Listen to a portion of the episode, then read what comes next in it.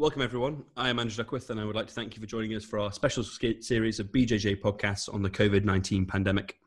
As we've already discussed in our first overview podcast with our editor in chief, Professor Faris Haddad, the impact of the COVID 19 pandemic is being felt throughout the world and without doubt will have affected every facet of our professional and personal lives. Through these podcasts, we hope to reflect on the main issues that have arisen as a consequence of the pandemic for us in orthopaedic and trauma surgery, as well as uh, on our profession as a whole. This will include the impact of our day to day clinical practices, as well as the effects on research now and moving forward in the future. You'll be hearing, hearing from uh, colleagues throughout the UK, as well as from across the globe, including hearing from surgeons working in some of the worst affected areas. We also feel it's an opportunity to discuss the future in terms of both the recovery phase following this and what we can anticipate moving forward. So today I have the pleasure of being joined by one of my editorial board colleagues and the editor in chief of BJ360, Ben Ollivere from Nottingham, who without doubt will be able to give us some great insight into the impact of the pandemic on the challenges we are facing each day, particularly in terms of trauma service delivery, the effects on training for our junior colleagues, and finally, what is in store for us moving forward. Many thanks for joining us today, Ben. No problem at all. Always a pleasure, Andrew. So, Ben, if we could start off by looking at trauma orthopedic services in particular, if we could just discuss the consequences you've seen and the changes that have occurred, and particularly sort of focusing on, on our subspecialty interest in, in trauma. Yeah, so I mean, it's a different world, isn't it? The the whole world changed about three weeks ago. Um, not necessarily uh, on the day that we were told there was going to be a lockdown, um, but in the NHS, uh, you know, a few weeks before. Um, certainly in our institution, uh, we started planning for this uh, within orthopedics around about four or five weeks ago, which I think has made a stood us in good stead. Actually, we um, uh, we've always been one step ahead of what the hospitals asked us to do. And uh, we've been able to uh, engage with our colleagues. Um, as you probably know, at the Queen's, we're, we're split site. We have two hospitals. Um, so the Queen's Medical Centre is essentially an acute hospital uh, where the trauma services are housed, along with uh, Hands and Paeds, because uh, the Children's Hospital's there. And um, at uh, the elective centre at Nottingham City Hospital, we have our elective colleagues. Um, I think um, the biggest change, actually, the most positive change, is the way everybody's pulled together. So, as a as a group, about four weeks ago, we met. Uh, we've had some of the um, best attended uh, uh, directorate meetings that I've ever seen in the 10 years I've been a consultant there. Um, and we've all just become trauma and orthopedic surgeons rather than uh, splitting into, into trauma and elective. And I think, think that's, been, that's been a key consequence and a key positive consequence um, of, the, um, of the problem, uh, I guess, is that uh, I've been very proud of how our department has uh, has pulled together as a department. Mm. Um, in terms of what's happened to our services, um, which was uh, essentially, I think, what you're getting at, um, the elective services essentially stopped. Um, we uh, made a decision as a trust uh, around about uh, three weeks ago that we would draw to a close all elective services. Um, and that actually includes cancer. Um, so our trust is a big cancer centre. Um, and all non-urgent, how on earth you can describe cancer as non-urgent um, uh, services were stopped. Um, and we uh, expect at the same to happen with trauma, we expect to be working on a skeleton trauma service. Um, I was involved quite heavily uh, along with Dan Deakin in the uh, rearranging of that of our trauma service. And what was felt by our trust and the representations that we made um, was that talking to colleagues uh, in Italy, and I have some collaborators in Italy and also colleagues in um, other countries who sort of a little bit ahead of us in terms of uh, in terms of the COVID wave as it is, um, we felt that we would see likely um, a massive reduction in minor injuries. Um, and that we would see initially a reduction in fragility fractures, and then as um, as the pandemic moves on and people start to lose their, their social support, we're expecting to see an increase in in uh, frailty fractures. Mm. Uh, and of course, in uh, trauma and orthopedics, we're also uh, fortunate to care for some elderly patients, and, and then that means that we are caring for patients who have um, who have COVID, as, as every other every other institution is. And probably uniquely in trauma and orthopedics, we're faced with acute operating on patients with COVID, um, which obviously is, is, the hip fracture population. Um, so I think I think um, I think that's the biggest change, change, change in working. Do you want me to run into specifics or? Um... No, no, I think that's uh, uh, uh, good, but I think I think actually I would I would echo that. I think that what we found here, as you know, we have a similar setup in terms of uh, trauma and uh, elective or arthroplasty type surgeons, and then actually the way that the collaborative and everybody's got together to move forward is, has been it's I think one of the big positives that's come out of it. Actually, I agree. In terms of um, if we look at just talking about a bit about trauma management, the two things I would want to talk about was just be your how your trauma pathways have changed, both for major yeah. trauma and sort of day to day trauma, and then we could maybe talk about neck of femur fractures in particular. Yeah, no, absolutely. So, um, so just talk about the major trauma pathway. Um, Nottingham is is slightly unusual insofar as one, it's a very busy service. So we manage about 1,600 uh, ISS 16 plus uh, patients a year, um, which makes us a, a, huge MTC. And so we have a separate MTC service, whereas in a lot of places, uh, the MTC service is housed by a specific specialty. We have our own specialty of, of major trauma, which uh, includes consultants from from various diff- different disciplines. So I, I, act on that rota, as do a couple of orthopedic colleagues, um, and we have intensivists, uh, plastic surgeon, vascular surgeons who run an acute 24/7 uh, consultant-led trauma service. Um, so one of the one of the sort of differences. I guess between having a larger service that's therefore better funded and has more people involved than a smaller service is we're able to offer consultant-led resuscitation 24/7. Mm-hmm. Um, and one of uh, the key advantages when we were planning for this is that we therefore have a consultant major trauma surgeon available 24 7. And so one of the first things that we've done is change our triage pathways.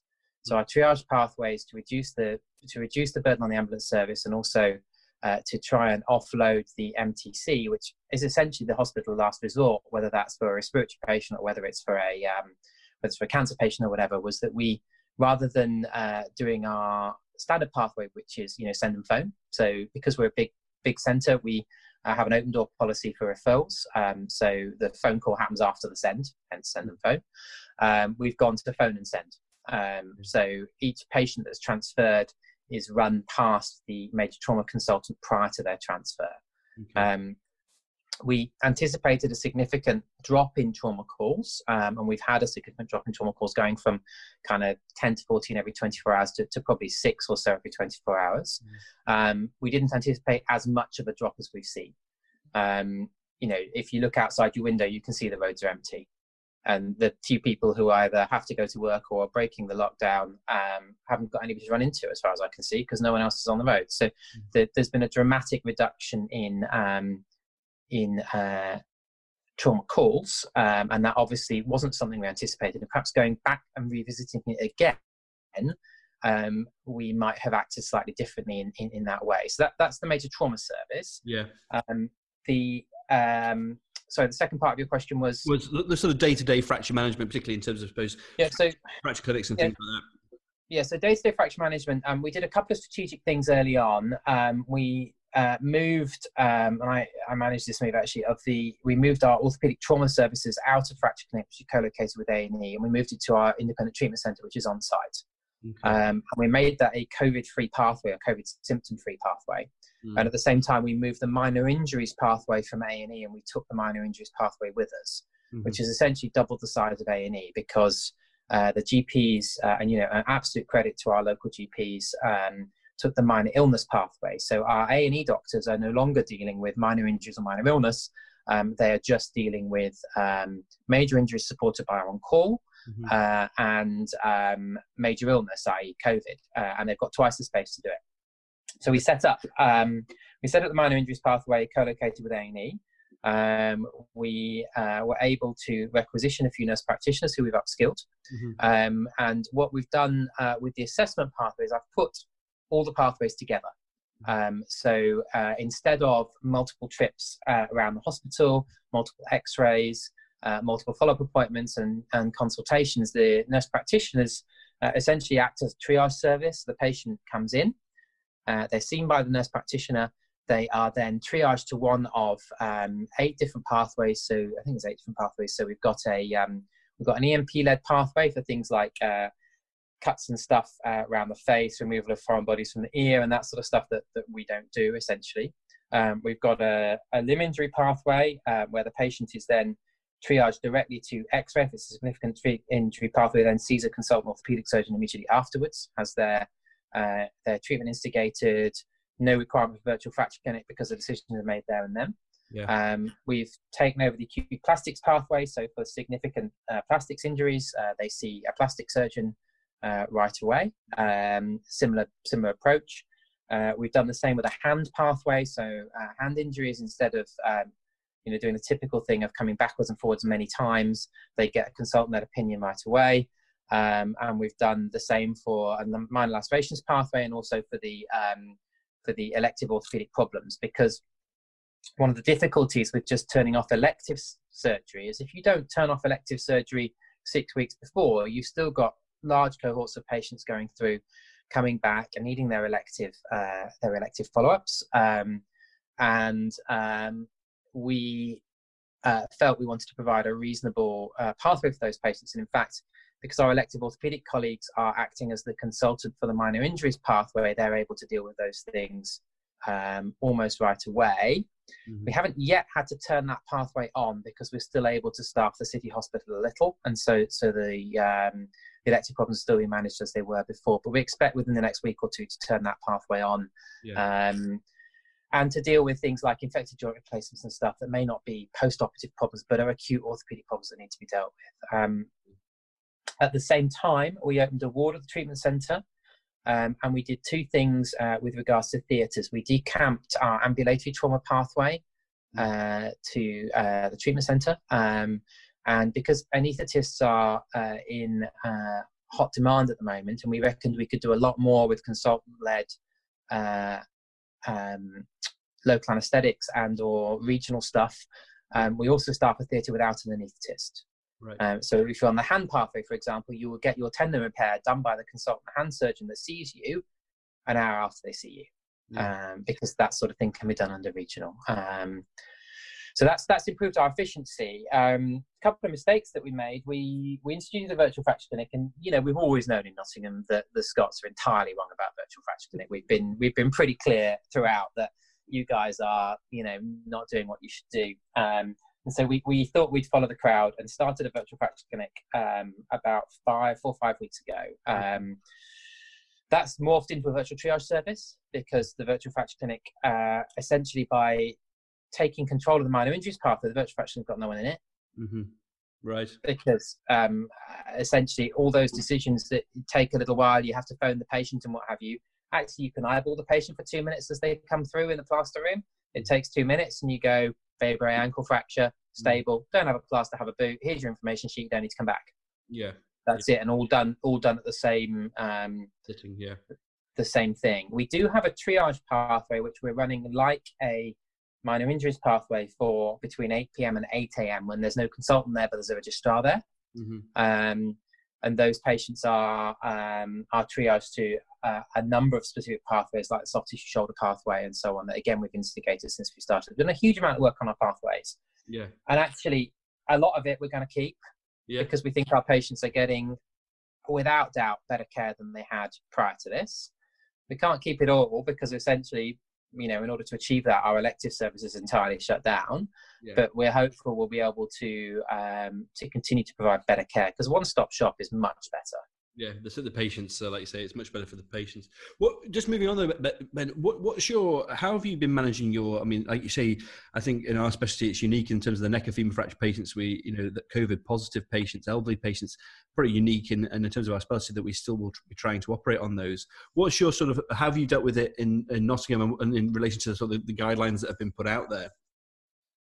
So, um, so there's a couple of things in terms of operating. One of them is we started off. Um, and there was a bit of dissent amongst the group, which is unusual. We're pretty, we're normally pretty, um, we're normally pretty, uh, pretty cohesive as a group of consultants, and and some of us felt that we should be, um, we should be much more conservative because of the coming tidal wave of um, of uh, COVID patients. Um, I wasn't in that group, as you'll probably tell by my facial expression. Um, I felt that there's a window for most uh, orthopedic surgery of around about two weeks for most orthopedic trauma surgery. And what we should do is be as efficient as we can, operate as much as possible, anticipating there'd be two or three weeks when we couldn't operate and some patients would suffer. Yeah. Um, as, a, as a group, we decided to go down the conservative option. We reversed that decision about seven days in. Um, and went back and operated on everything that we decided to treat conservatively because we're a conservative group to start with. We don't operate on much that we see. Mm. Um, and we relearned some of the reasons why we operate on some of these things because we had lots of early slippages in plaster and so on. And we also discovered with the ambulatory patients, you know, the thing that I guess we all know but don't um, but don't necessarily uh, need to be reminded we need to be reminded of in order to remember is that you know non-operative management is not not seeing the patient. Yeah. You know, and if you're trying to keep the patients out of hospital, putting them in a plaster when they need to come back reviewed every week, as opposed to putting two K wires across their distal radius fracture, you're better with the K wires, especially if you do it under regional. Yeah. You know, they get it right away. They get their manipulation, their K wires, and their blaster. They don't come back for five weeks. Um, so that's the sort of ambulatory stuff. The of stuff, we went through a similar similar sort of route, although we never we never ended up non-opping any of them. But we talked about what we might do if we had no access to theatre. Um, we've upskilled a little bit in terms of um, reviewing traction, teaching our nurses that sort of stuff. You know, things that things that they we haven't been doing for a long time. Yeah. Um, we we were sort of lucky, although we perhaps thought we weren't lucky to start with, which is the trust made the decision that one of the first COVID cohort wards that we would have would be one of our orthopedic wards, Yeah. um, which was how we managed to get a COVID-free ward at the treatment centre. Um, and actually, that's worked out really, really well. And anybody who's listening to this and you know wards are expanding, then, then I would thoroughly recommend that, that that's what that's a good method because um, the reason they did it actually was because they saw that we had some we had some clinicians, you know, the orthogeriatricians that weren't really, as far as the trust were concerned, were kind of redundant because they never really understood why you need two consultants to look after femur patients. And the only reason they do it is because of the the uplift of tariff. Um, but what we found, of course, is we've got really good relationships with our orthogeriatrician colleagues who are running one of our ward, one of what was our wards, but it's now a COVID ward. We've got somewhere to put our patients who, you know, we had a patient just the other day came in with bilateral wrist fractures. You know, you can't leave that patient in plaster, especially as she was 75 on her own, and she had COVID. And she was diagnosed with COVID on her admission. Um, so she needs somewhere to go post-operatively. She's not got a bad case of COVID, but nobody's going to let her into a, a clear ward. And so that was perfect. You know, she came in, she came into the, the COVID cohort ward. She had her, her uh, wrist sorted out. She was sent home same day, uh, and she's now a bit more able to care for herself than she would have been if she was um, if she was just managed in plasters. Um, so yeah, so we, are being we're being pretty aggressive about our neck patients. So one thing we're not allowed to do um, because of how the trust uh, views uh, COVID as a as a uh, as an as a, a, risk factor is we're not allowed to operate in orthopedic theatres. So we have COVID specific theatres. Yeah. And again, we're, we're a big trust. We're, we're, quite lucky. I don't know how many theatres we've got, but it's pushing seventy, I think.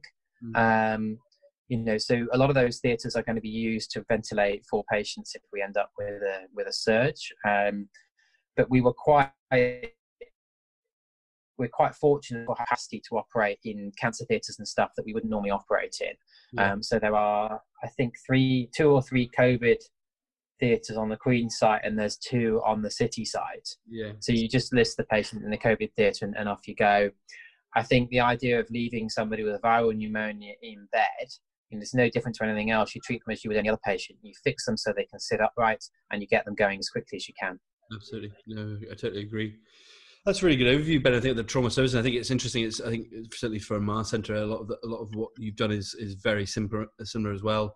So if we move on to training, which I know you have a, a big interest in, and I think it's obviously a, a, there's been a lot of changes for the trainees as well, and um, what do you feel as first of all i suppose the major impact has been on them and and how do you think you know how is this period going to be sort of i suppose recognized for for their training because i know that's what's worrying a lot of them uh, moving forward yeah.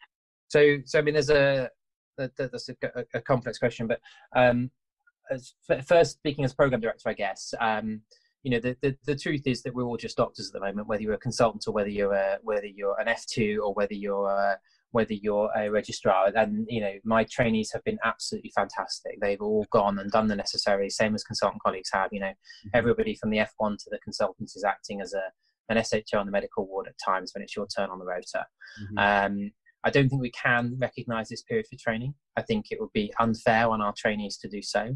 My personal view, and you know, the terms like training pause have been bandied around and so on, but I actually don't think we need to think about it in that way. We now have a competency-based curriculum mm. we're able to sign people off early or late, depending on how competent they are.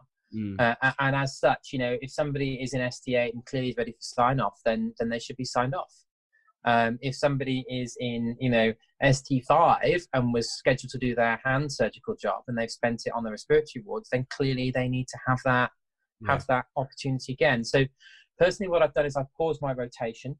Um, so you know, as you know, everybody stayed in their own their own slots. Um, so the first that rotation's become a year rotation, mm. um, and everything else has moved forwards. Um, I've done uh, we've done a few things. We set up a whole rotation WhatsApp group which we didn't have, which I'm on, so I'm able to answer questions and what have you. Because always been very clear.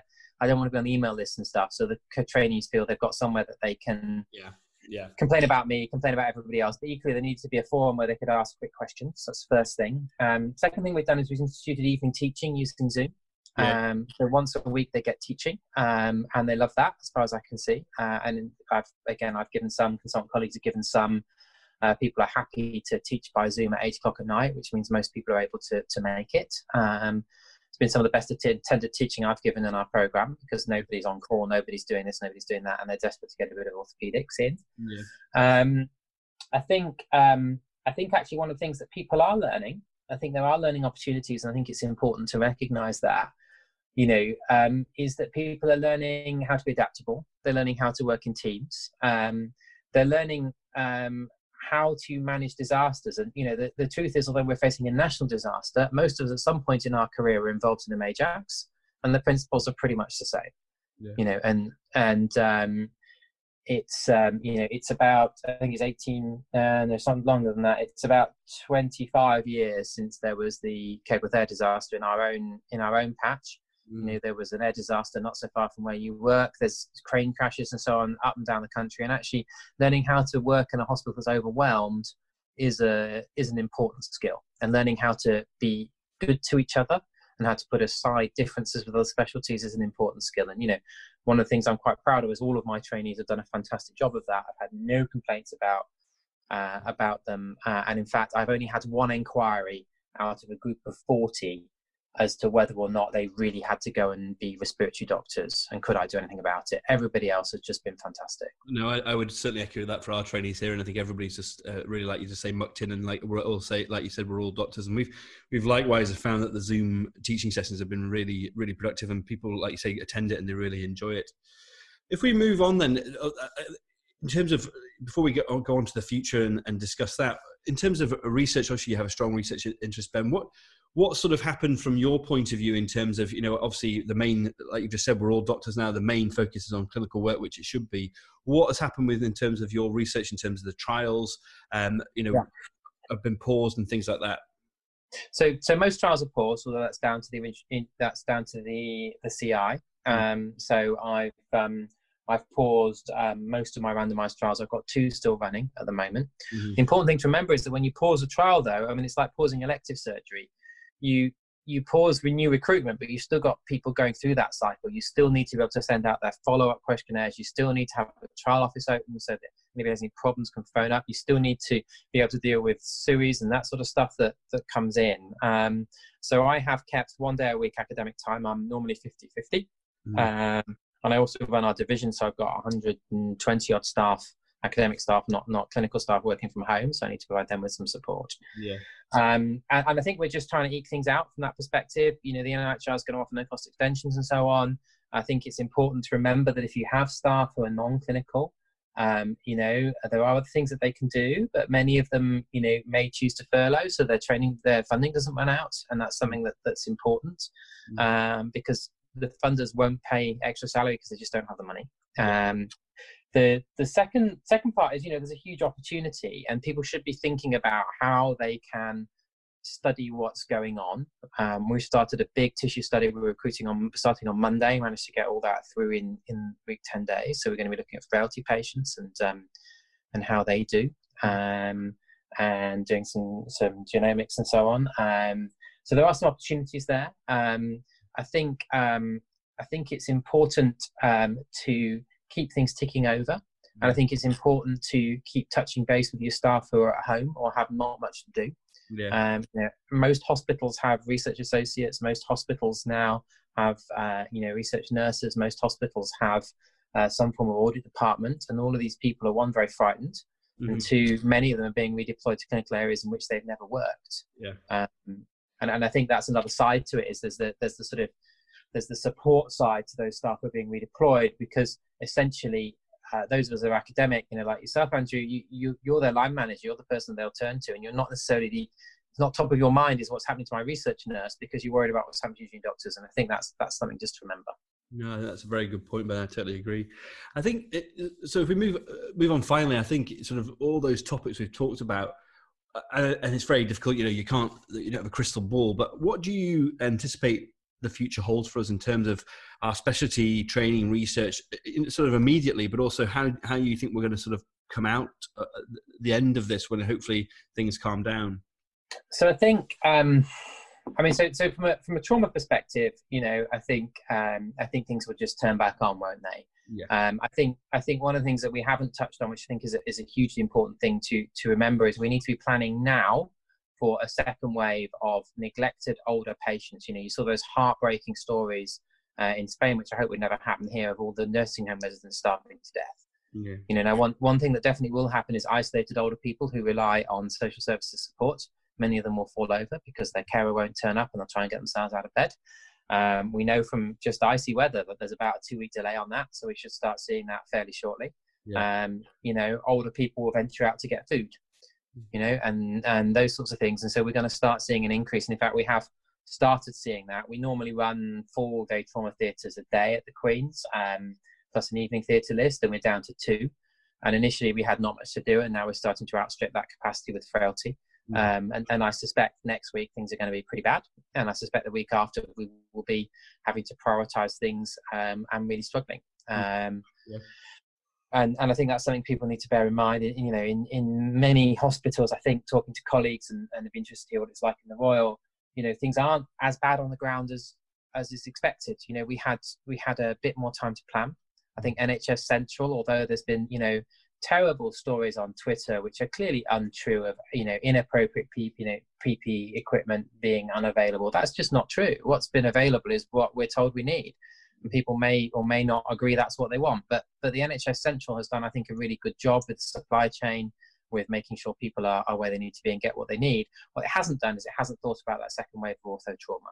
And I think we just need to, as a as a profession, take that forwards. Mm. I think in terms of in terms of our trainees uh, and our colleagues, you know, we're going to have a slightly de-skilled workforce. We're going to have uh, we're going to have to think very carefully about people who have done things like being out on OOP E, come back for three months, and now or R, and now have nothing to do surgically.